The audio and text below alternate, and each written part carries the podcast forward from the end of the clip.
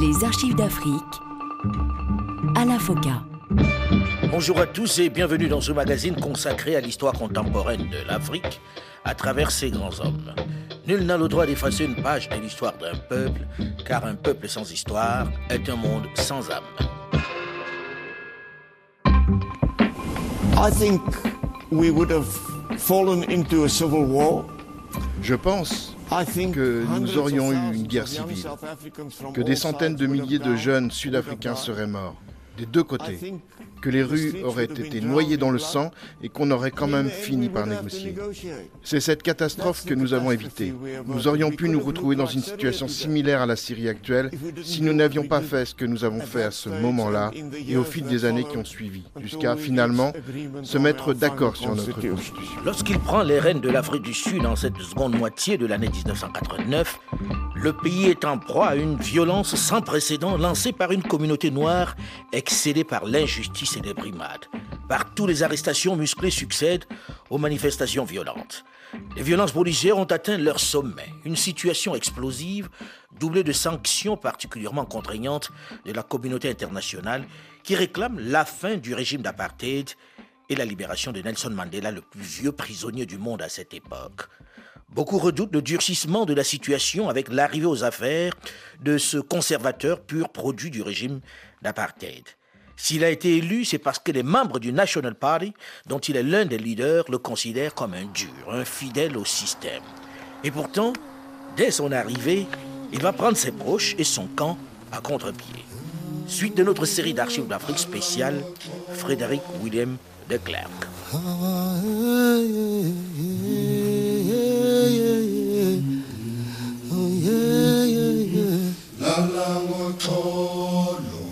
Beaucoup d'actualités euh, aujourd'hui en Afrique australe. Tout d'abord en Afrique du Sud, où ce matin, une bombe placée dans un car de police a explosé à Durban. Deux policiers ont été blessés, ainsi qu'un écolier qui se trouvait à proximité du véhicule. Un attentat qui intervient quelques heures après le discours fort remarqué du nouveau chef du parti au pouvoir. Frédéric de Klerk, hier, devant le Parlement réuni au Cap, s'est prononcé en faveur d'une société sud-africaine, je le cite, débarrassée de toute discrimination. Le leader du Parti national a affirmé en outre que la domination blanche devait disparaître. Une déclaration qui a déjà provoqué une réaction violente du chef du Parti conservateur. M. Trörnich a annoncé qu'il déposerait demain une motion de défiance contre le gouvernement. Mais pour l'instant, Farida Ayari, on peut penser qu'il existe des limites aux déclarations de bonnes intentions du nouveau leader du Parti national. Oui, sur le fond, notent les observateurs en Afrique du Sud, Frédéric de Klerk n'a rien dit de nouveau. En effet, il a réaffirmé la ligne officielle de Pretoria depuis le lancement de la politique de réforme au début des années 80. Pour le chef du Parti national, la domination blanche et la discrimination raciale doivent disparaître en Afrique du Sud. Il a même ajouté qu'il ferait tout pour parvenir à un modèle constitutionnel juste et équitable pour tous les groupes raciaux. Mais cette volonté réformiste, surprenante dans la bouche de celui qui est considéré comme le chef de des conservateurs du Parti national. Cette volonté donc reste fondée sur la notion du droit des groupes, un euphémisme pour désigner l'apartheid. Frédéric de Klerk a en effet exclu le principe d'un homme, une voix. Or, le principe du suffrage universel est l'exigence minimum de toute l'opposition extra-parlementaire et de la majorité noire. Quant à des négociations avec l'ANC, il s'en tient à la position traditionnelle. Nous ne négocions pas avec ceux qui ont recours à la violence. Ce discours signifie donc au mieux une accélération des réformes, notamment de la loi sur l'habitat séparé et de la loi qui réserve certains lieux publics aux seuls blancs. Et pour le moment, l'état d'urgence est maintenu avec son lot d'arrestations arbitraires et de détentions sans jugement. Lorsqu'il prend les rênes de l'Afrique du Sud tourmentée, théâtre de violence, il poursuit les négociations entamées par son prédécesseur Peter Botha, qui, sous la pression, a entrepris de discuter avec les différents protagonistes. Uh, uh, Je m'appelle Rolf Meyer. J'étais négociateur en chef pour le gouvernement du Parti national durant la présidence de M. de Klerk. Il m'a nommé ministre des Affaires constitutionnelles et j'ai été négociateur en chef. Le bras de fer entre le gouvernement et l'ANC a duré très longtemps. Pendant une très longue période, il n'y a eu aucune interaction entre les deux camps. Mais lorsqu'est arrivé le moment où on s'est rendu compte que si les choses devaient changer, cela se ferait à travers un dialogue et des négociations, les premières approches ont été faites de manière secrète, sur la base de pourparlers secrets. Je répète régulièrement à ceux en situation de conflit qu'ils doivent également prendre cela en exemple. Des camps opposés trouvent souvent qu'il est très difficile de se retrouver dans un espace public pour entamer des négociations ou, s'ils le font, ils le font en fixant certaines conditions préalables aux négociations. Dans notre cas, ces discussions nous ont aidés à développer un certain degré de confiance, une conviction commune que les négociations et le dialogue peuvent réellement fonctionner. Ces pourparlers secrets ont donc été un point de départ très important dans le processus en Afrique du Sud. Ils ont permis à De Klerk d'annoncer la libération inconditionnelle de M. Mandela. Je pense que c'est un point très important. Nous pouvions démarrer un processus sans condition. C'était selon moi une étape très importante pour nous aider à lancer le processus en Afrique du Sud. Des pourparlers ont aussi eu lieu entre certains représentants sud-africains de la communauté blanche et des membres de l'ANC en exil au Sénégal avant la libération de M. Mandela. Il ne s'agissait pas de représentants du gouvernement, mais de la communauté blanche en général.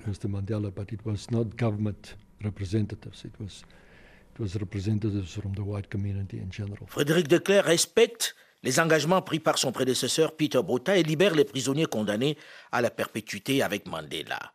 Walter Sisulu, Raymond Blaba et Hermet Katrada. Cette libération arrive dans un contexte particulier, la chute du mur de Berlin. Le climat politique international avait pour ainsi dire atteint son niveau de maturité. Le temps du changement était arrivé, non seulement ici, mais dans le monde entier. Il y avait un lien direct entre l'implosion du communisme au niveau mondial, comme menace expansionniste à la fois politique, philosophique et idéologique, et ce que nous avons réussi à faire ici. À partir du moment où cette menace n'existait plus, cela nous libérait. Cela nous permettait d'aller beaucoup plus loin que Nelson Mandela, l'ANC et même nos ennemis ne s'y attendaient. Frédéric Willem de Klerk. Le processus a été retardé par le fait que l'Union soviétique, à l'époque où elle avait encore une politique expansionniste en Afrique australe, soutenait des centaines de milliers de soldats cubains en Afrique australe. Tout cela l'a retardé. La chute du mur de Berlin a ouvert une fenêtre d'opportunité. J'ai vu cette fenêtre et nous en avons profité. Il va profiter de cette fenêtre de façon très courageuse. La deuxième décision du président Frédéric de Klerk, tout aussi symbolique que la libération des compagnons de Mandela, est l'abrogation du fameux Reservation of Separation Amenity Act, qui avait instauré une ségrégation dans les lieux publics. Désormais, tous les citoyens sud-africains pourront fréquenter, comme bon leur semble, les jardins publics, les plages et les toilettes sans se préoccuper de la couleur de peau. Idem pour les restaurants et les bus. Les fameux panneaux réservés aux blancs ou réservés aux gens de couleur vont être supprimés. Frédéric Willem de Klerk semble vraiment décidé à accélérer la cadence. Il s'implique personnellement. C'est dans ces conditions qu'il va recevoir Nelson Mandela dans le même cadre que son prédécesseur en décembre de cette année 1989 où tout semble s'accélérer. Je me rappelle très bien la première fois que j'ai rencontré Nelson Mandela. Il était encore prisonnier. Il a été amené à mon bureau dans la soirée à Cape Town. Il était plus grand que je l'imaginais. J'étais impressionné par la façon très droite de se tenir et j'ai trouvé en lui une grande qualité d'écoute. Lors de notre première rencontre, nous n'avons pas abordé les sujets en profondeur. Nous nous sommes jaugés l'un l'autre et nous pouvions en conclure tous les deux, après cette rencontre, que nous serions capables de nous entendre. Pendant qu'il se rapproche de Nelson Mandela et des différents mouvements pour discuter, Frédéric Willem de Klerk doit dans le même temps gérer une autre contrariété. Il doit dans le même temps faire face dans la communauté blanche à l'escadron de la mort, une unité policière créée quelques années plus tôt qui assassine et tue de façon violente ceux qui œuvrent pour le changement. Parmi ces agissements, de nombreux assassinats de militants nationalistes dans le pays et à l'étranger. À Paris, ils abattent froidement dans la cour d'un immeuble desservant le bureau de l'ANC la militante Dulcie September. Mais Frédéric de Klerk ne peut reculer. Le pays est ingouvernable. Il doit avancer, négocier. Il n'a pas le choix. I think there were there were four factors that played a role in bringing about that decision. Je pense que quatre facteurs ont joué un rôle déterminant pour nous emmener à cette décision. Le premier étant, uh, bien sûr, les mesures punitives, les sanctions internationales appliquées contre le pays. L'Afrique du Sud a fortement souffert de ces sanctions. C'était une réalité difficile. Il voyait les choses assez clairement pour comprendre la réalité de la situation dans laquelle nous nous trouvions, économiquement parlant. Le second facteur, c'est qu'ils se rendaient compte, et que tout le monde se rendait bien compte, que l'ANC bénéficiait d'un grand soutien international. Ils avaient mobilisé ce soutien au fil des années au niveau international, ce qui faisait qu'ils avaient des représentants dans bien plus de pays que le gouvernement sud-africain n'avait de mission à l'époque. Cela signifiait qu'il y avait une base de soutien considérable pour l'ANC à travers le monde, un soutien pour la libération, contre le gouvernement de l'apartheid et pour le changement. Il y avait une très forte mobilisation internationale à ce niveau. Le troisième facteur résidait dans la manière dont le soulèvement et la crise interne au pays s'étaient déroulés. L'effort collectif d'un certain nombre d'organisations nationales avait rendu le pays ingouvernable et s'était avéré très efficace. Cela a aussi joué un rôle. Mais le quatrième facteur, qui était dans le cas de M. de Klerk, très important, était qu'une majorité des Sud-Africains blancs se rendaient compte que ne pouvait pas continuer avec l'apartheid, que c'était un régime injuste, que ce système ne pouvait perdurer plus longtemps. Cette idée existait depuis plusieurs années, mais c'était vraiment généralisé dans la communauté blanche. Ils comprenaient que c'était grandement nécessaire, que le changement devait arriver.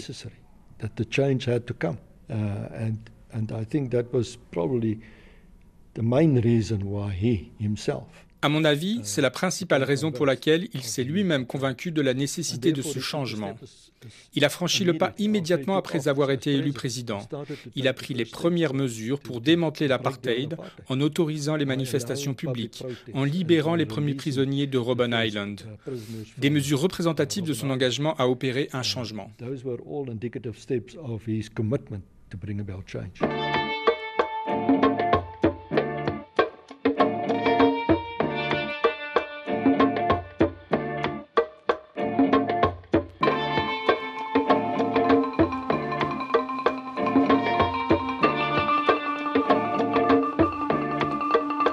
Cette fin d'année 1989, l'Afrique du Sud et ses gouvernants sont dans une période déterminante de l'histoire de leur pays.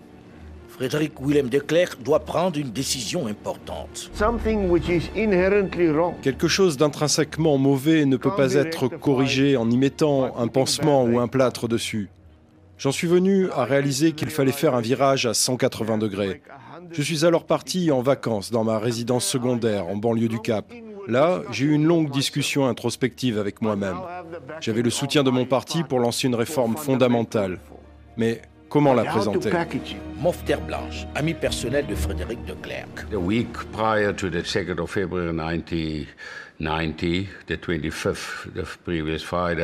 La semaine précédant, le 2 février 1990, le 25, le vendredi précédent, nous avons joué au golf dans la vallée.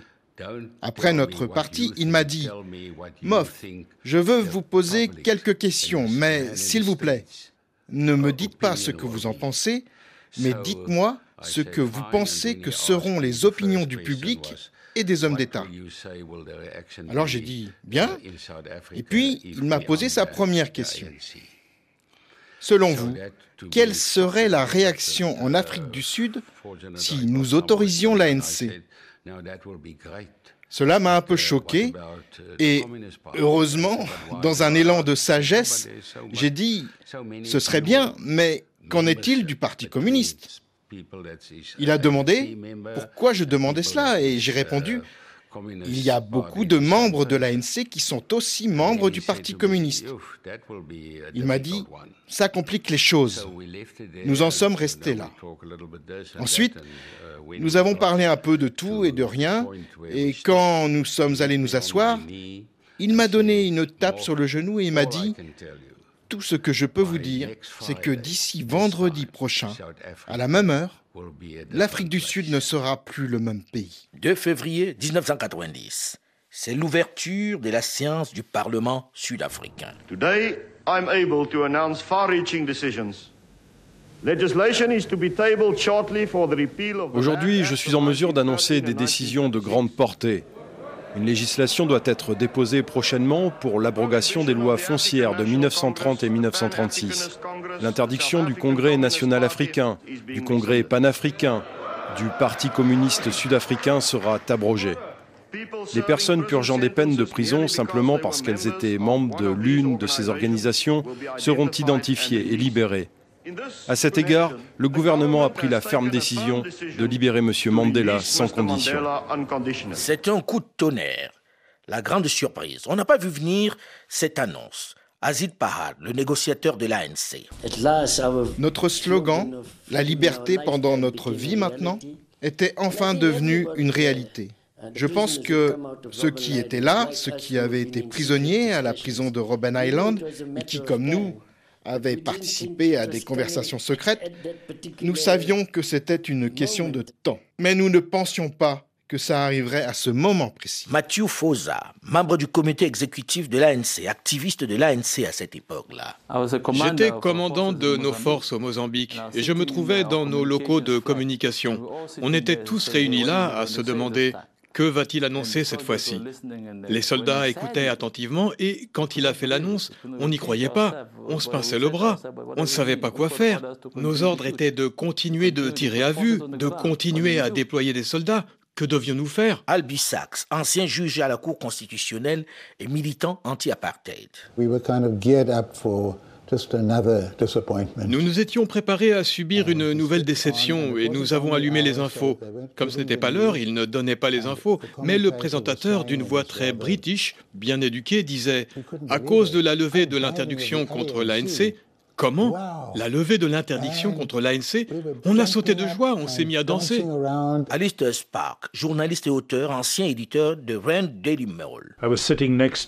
J'étais assis à côté de mon collègue du poste, David Hathaway, et on, on nous avait fait comprendre qu'une annonce importante était sur le point d'être faite.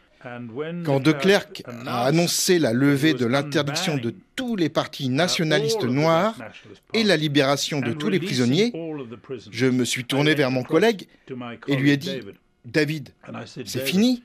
Il ne pourra jamais garder le contrôle de ses forces politiques quand elles reviendront. Alan Risbeck, ancien ministre des Affaires étrangères, ancienne parlementaire et ami personnel de Frédéric de Klerk. Nous étions habitués à obtenir de petites concessions par-ci ou un peu de progrès par-là.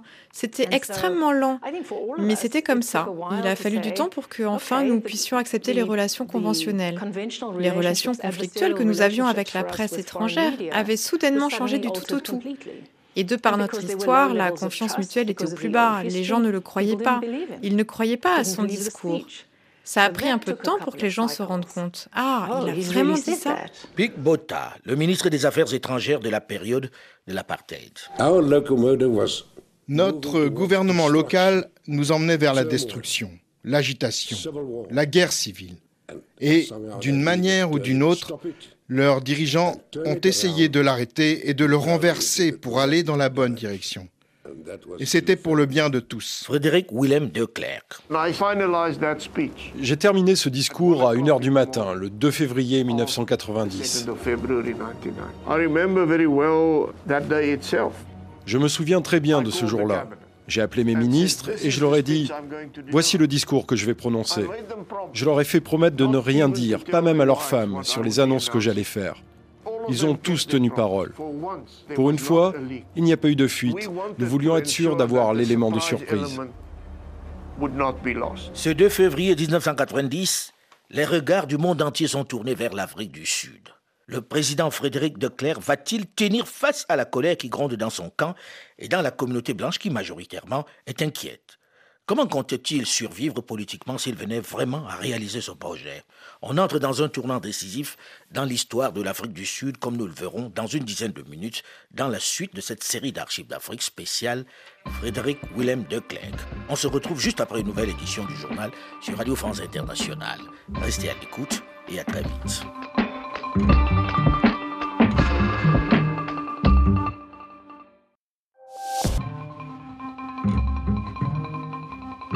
archives d'Afrique à la FOCA. Bonjour et bienvenue à tous ceux qui nous rejoignent seulement maintenant dans la seconde partie de ce magazine consacré à l'histoire contemporaine de l'Afrique à travers ses grands hommes. Nul n'a le droit d'effacer une page de l'histoire d'un peuple, car un peuple sans histoire est un monde sans âme.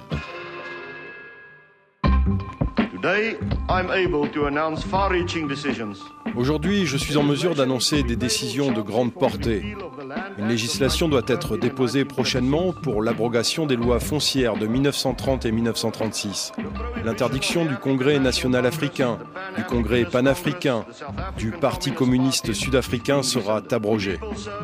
Les personnes purgeant des peines de prison simplement parce qu'elles étaient membres de l'une de ces organisations seront identifiées et libérées. À cet égard, le gouvernement a pris la ferme décision de libérer M. Mandela sans condition. Ce 2 février 1990, à l'ouverture de la séance du Parlement sud-africain, le président Frédéric de Klerk a frappé un grand coup, a surpris tout le monde en décidant ainsi d'en finir avec le régime d'apartheid, en rétablissant l'ANC et les partis jusque-là bannis, et en décidant la libération prochaine de Nelson Mandela. C'est un coup de tonnerre. La grande surprise. On n'a pas vu venir cette annonce. Frédéric de Klerk. Je me souviens très bien de ce jour-là. J'ai appelé mes ministres et je leur ai dit, voici le discours que je vais prononcer. Je leur ai fait promettre de ne rien dire, pas même à leurs femmes, sur les annonces que j'allais faire. Ils ont tous tenu parole. Pour une fois, il n'y a pas eu de fuite. Nous voulions être sûrs d'avoir l'élément de surprise. Le secrétaire général du COSATU, mouvement anti-apartheid.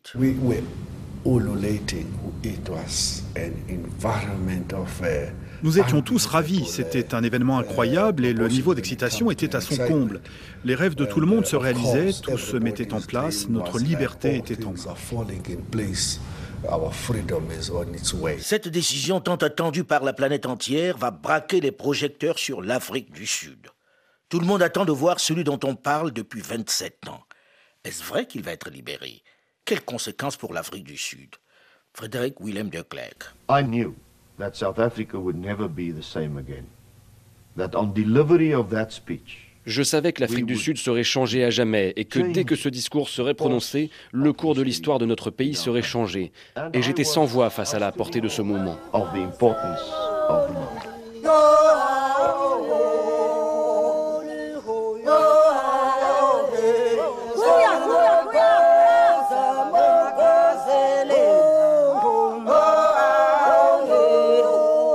Frédéric Willem de Klerk. Les regards du monde sont actuellement braqués sur l'Afrique du Sud. Nous avons maintenant tous une opportunité et une responsabilité, celle de prouver que nous sommes capables d'une transition paisible vers une nouvelle Afrique du Sud. Évidemment, une telle décision n'est pas accueillie avec enthousiasme par la minorité blanche qui tient le pouvoir et qui imagine déjà le chaos. Pas question de se laisser gouverner par la majorité noire qu'elle considère comme incapable de prendre la barre. Rolf Meyer, ancien négociateur proche de Frédéric Willem de Klerk. Je pense que la grande majorité des membres du Parti national y étaient favorables. Il n'y a pas eu de révolte au sein du Parti national contre ces décisions et ces annonces. Ça a été généralement accepté par l'ensemble du parti. Il y avait en revanche de la résistance au sein de la communauté blanche. Mais comme je l'ai dit, cela a finalement été brisé par le référendum. Selon les archives, le Broderbond a joué un rôle important dans le changement de mentalité, particulièrement du côté de la communauté afrikaneur vers le changement. Le professeur Peter DeLange, qui était à l'époque président du Broderbond, a joué un rôle très important à cet égard en organisant des réunions avec l'ANC en exil avant la libération de M. Mandela. La résistance contre le changement est principalement venue de certains secteurs de la communauté afrikaneur. Elle s'est manifestée de deux manières. D'abord politiquement, parce qu'il y avait un parti qui s'appelait le Parti conservateur, qui s'opposait très fortement au changement au niveau politique, au Parlement, et ainsi de suite. Et puis il y avait un groupe de résistance qui s'appelait The Afrikaner Western Bay Wigging, mouvement de résistance qui s'était mobilisé violemment contre le changement. Ils protestaient et tenaient des réunions de nature obstructionniste et ont même posé des bombes. Du côté de Mandela aussi, même si on se réjouit, on reste très prudent. Mandela exige des garanties et plus de concessions. Situation doit être normalisée le plus vite possible et fermement en Afrique du Sud et pour cela, Frédéric de Klerk a annoncé un déploiement de l'armée aux côtés de la police dans tout le pays pour, je cite, neutraliser les révolutionnaires et les radicaux et empêcher certains de vouloir faire appliquer leurs propres lois. L'armée et la police vont augmenter les barrages routiers, les patrouilles et les contrôles d'identité. Les réservistes sont appelés en renfort. Et pour bien mettre les choses au point, le président sud-africain a précisé tout le monde doit comprendre que cela va sans doute augmenter le nombre d'arrestations et de détentions. L'état d'urgence en vigueur depuis 46 mois est donc logiquement maintenu. Si la loi martiale n'est pas proclamée, l'armée sud-africaine est également envoyée au Natal où le conflit au sein de la communauté noire a fait en trois ans près de 3000 victimes. Une commission parlementaire doit être nommée pour enquêter sur les problèmes socio-économiques de la région et des fonds seront éventuellement débloqués. Frédéric de Klerk dit vouloir redonner à l'Afrique du Sud sa fierté, la de l'isolement international et du déclin économique. Les négociations avec l'opposition et la majorité noire sont un des cinq points du plan proposé par Frédéric de Klerk à son gouvernement. Et pourtant, sept jours après cette annonce historique à l'Assemblée, Frédéric Willem de Klerk va à la rencontre de Nelson Mandela pour lui annoncer sa libération prévue pour le week-end suivant à Johannesburg. À sa grande surprise, le prisonnier, décidément hors du commun, réclame un délai d'une semaine pour se préparer. Nelson Mandela. Ce que le gouvernement voulait faire, c'était m'enfermer discrètement chez moi pour éviter que la population ait l'occasion de célébrer mon retour. Kobe Kotsi, le ministre de la Justice. Monsieur Mandela a annoncé qu'il n'était pas encore prêt et nous a expliqué qu'il avait encore quelques partisans à rencontrer. Winnie Mandela. Et j'ai demandé, qu'est-ce que cela veut dire? Tu n'as pas eu 27 ans pour faire tes valises? C'est ce que tu me disais. Et maintenant que nous venons te chercher, tu me dis ne pas être prêt à partir? Incroyable. Nelson Mandela. Ce que je voulais, c'était que l'on dise à nos partisans que je sortais pour qu'ils puissent se préparer à la suite. C'était ça le but. Il souhaite faire ses premiers pas d'homme libre depuis la prison Victor Verster. Winnie Mandela. Il m'a téléphoné pour me dire Nous devons prendre notre temps. Nous ne devons pas arriver avant telle ou telle heure. Ce qui me semblait bizarre pour un homme qui avait passé 27 ans en prison, nous dire d'attendre avant de venir le chercher. Un compromis va donc être trouvé entre le président de Clerc, quelque peu surpris, et Nelson Mandela. On ne modifiera pas la date prévue, mais le lieu de la libération sera celui choisi par le prisonnier. De Klerk sert alors deux whisky et Mandela lève le toast. L'histoire est en marche. Et le président Félix Houphouët-Boigny de Côte d'Ivoire, qui a négocié avec Frédéric de Klerk, va ouvrir le bal des récompenses en faisant de lui le prix Félix Houphouët-Boigny pour la paix de l'année 1989. The ongoing process of constitutional adaptation should take place in an atmosphere of peace, respect and trust. Le processus d'adaptation constitutionnelle actuellement en cours doit impérativement se dérouler dans une atmosphère de paix, de respect et de confiance.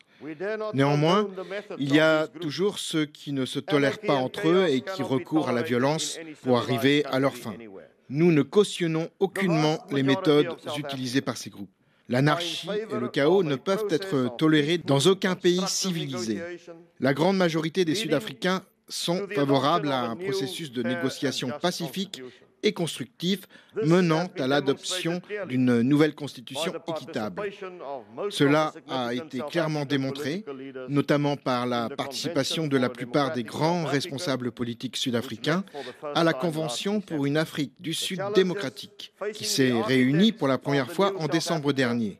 Les défis auxquels sont confrontés les architectes de la Nouvelle Afrique du Sud sont énormes nous devons réconcilier le concept de démocratie au sein d'un État uni avec les réalités de diverses cultures, races, langues et histoires.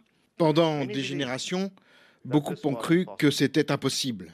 Je suis conscient des embûches présentes sur la route, mais je suis également convaincu que les dirigeants de notre pays surmonteront ces difficultés dans le processus unique de négociation pacifique qui a déjà commencé en Afrique du Sud.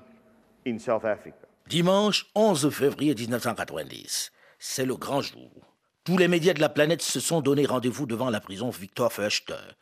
Ils sont installés partout avec des hélicoptères qui survolent les lieux. Dans la villa qui sert de prison, on s'affaire. Nelson Mandela, après sa traditionnelle gymnastique matinale et son frugal petit déjeuner, a réuni tout le personnel pénitentiaire qui l'a accompagné pendant toutes ces années pour le remercier. Ils sont plus proches que jamais. Dans la chambre, Winnie Mandela inspecte le costume de ville bleu-gris que son époux va revêtir avant de quitter sa prison. 16 heures. En ce dimanche particulièrement chaud, c'est l'été en Afrique du Sud. Alors que toutes les télévisions du monde sont en direct, la grille du portail s'ouvre. Le visage sérieux, tenant son épouse par la main, Nelson Mandela franchit la porte. Le monde découvre le visage de celui qu'on n'a pas vu depuis dix mille jours. Il fait face à une immense foule de partisans auxquels se sont mêlés des centaines de journalistes. Les flashs des photographes crépitent. En réalité, bien qu'il ait préparé sa sortie, il ne s'attendait pas à une telle cohue.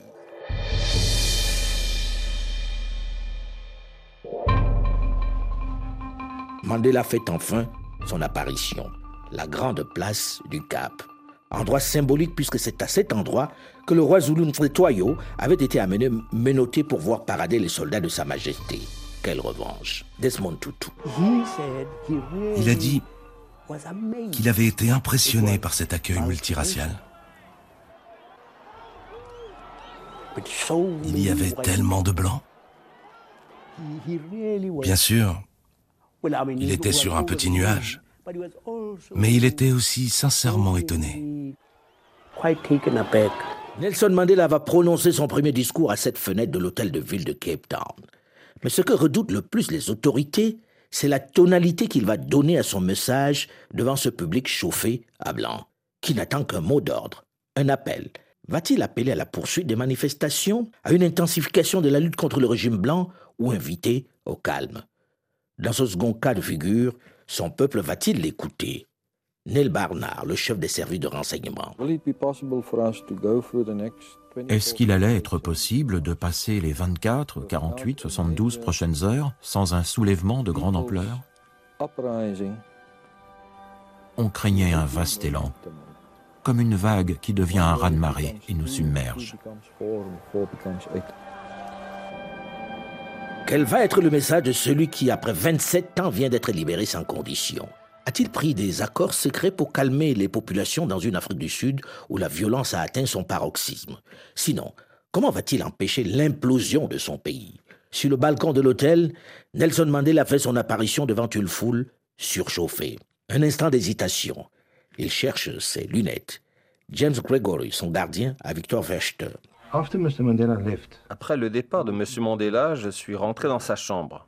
J'y ai trouvé ses lunettes posées sur sa table de nuit. Je me suis dit, ils sont partis sans prendre ses lunettes. Du coup, si vous regardez la vidéo du discours, vous voyez qu'il porte des lunettes trop grandes pour lui et qu'il doit éloigner ses notes pour mieux les lire. C'est avec les lunettes de son épouse Winnie Mandela qu'il va pouvoir lire son premier discours d'homme libre. Notre première réunion était en réalité l'occasion pour chacun de se faire une idée de l'autre, car il était déjà sûr que nous allions devoir négocier. Il était déjà clair qu'il serait libéré. Aucune date n'était fixée, aucune annonce n'avait été faite, mais nous avions commencé à discuter. Nous avons immédiatement ressenti une bonne alchimie entre nous. Malgré les désaccords que nous avons eus ensuite, je l'ai toujours respecté et je l'ai toujours apprécié en tant qu'homme. Il était une personne magnanime, pleine de compassion. Il n'était pas seulement un visionnaire, pas seulement un grand leader, mais il était surtout une personne très, très humaine. Mandela va rappeler son engagement pour la paix et la réconciliation avec la minorité blanche du pays, élevée dans la crainte d'une guerre civile. Bonjour, Nelson Mandela est libre, mais l'apartheid est toujours debout et la férule policière ne s'est pas relâchée en Afrique du Sud. La preuve, 19 personnes sont mortes hier dans tout le pays et 37 autres blessées. Hier après-midi, au moment même où Nelson Mandela sortait de prison après 27 ans de détention et où il roulait en voiture vers le Cap, les policiers ont tiré sur des jeunes gens dans la ville et ont tué 4 personnes. Peu après, Nelson Mandela devant une foule immense est monté au balcon de l'hôtel de ville de Cape Town, balcon pavoisé aux couleurs de l'ANC, le National Congress, l'organisation fondée par Mandela. Le leader noir n'a pas varié un iota de ses convictions. Écoutez cet extrait où il continue de prôner la lutte armée. Nelson Mandela, tel qu'en lui-même, la prison ne l'a pas changé.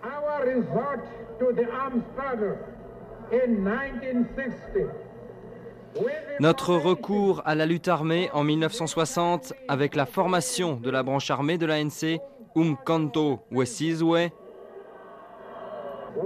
était une action purement défensive contre la violence de l'apartheid.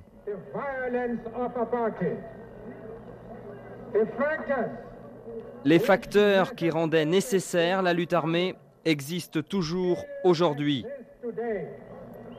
Nous n'avons pas d'autre solution que de continuer.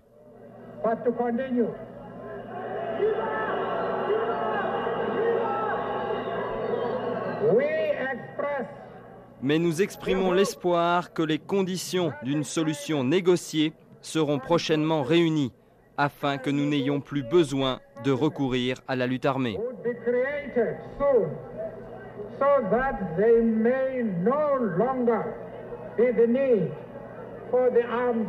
Nous espérons qu'une solution négociée existera bientôt, ce qui rendrait inutile cette lutte armée, parce que son rêve reste toujours le même. Celui d'une Afrique du Sud démocratique, non raciale et unie, une nation sans domination blanche ni domination noire. Le ton est donné. Si les autorités sud-africaines, pas vraiment surprises par ce discours, redoutent le chaos, au plan international, l'on salue plutôt la libération de Nelson Mandela.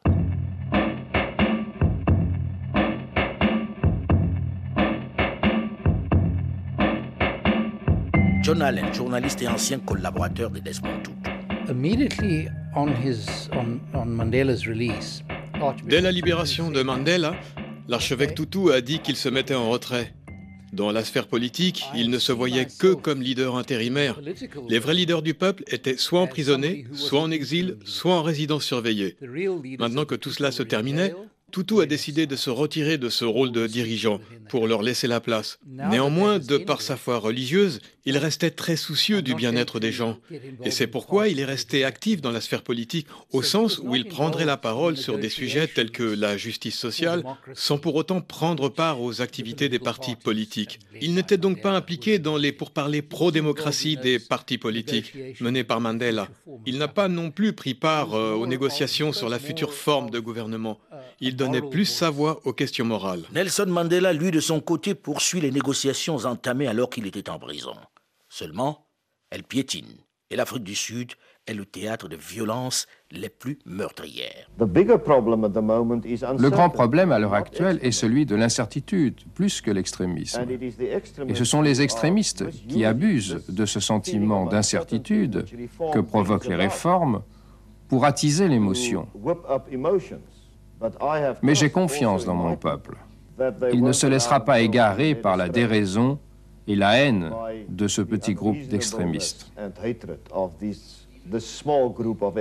Aux brutalités policières se sont ajoutés des raids particulièrement violents du chef Mangozutu Boutelezi, de l'Inkatha Freedom Party dans le KwaZulu-Natal.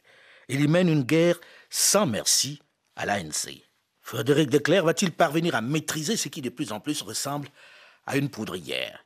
Quelle action mener pour mettre un terme à ces violences qui se multiplient et qui sont de plus en plus sanglantes Les mois à suivre vont être particulièrement chauds, comme nous le verrons la semaine prochaine dans la suite de cette série d'archives d'Afrique spéciale Frédéric Willem de Klerk.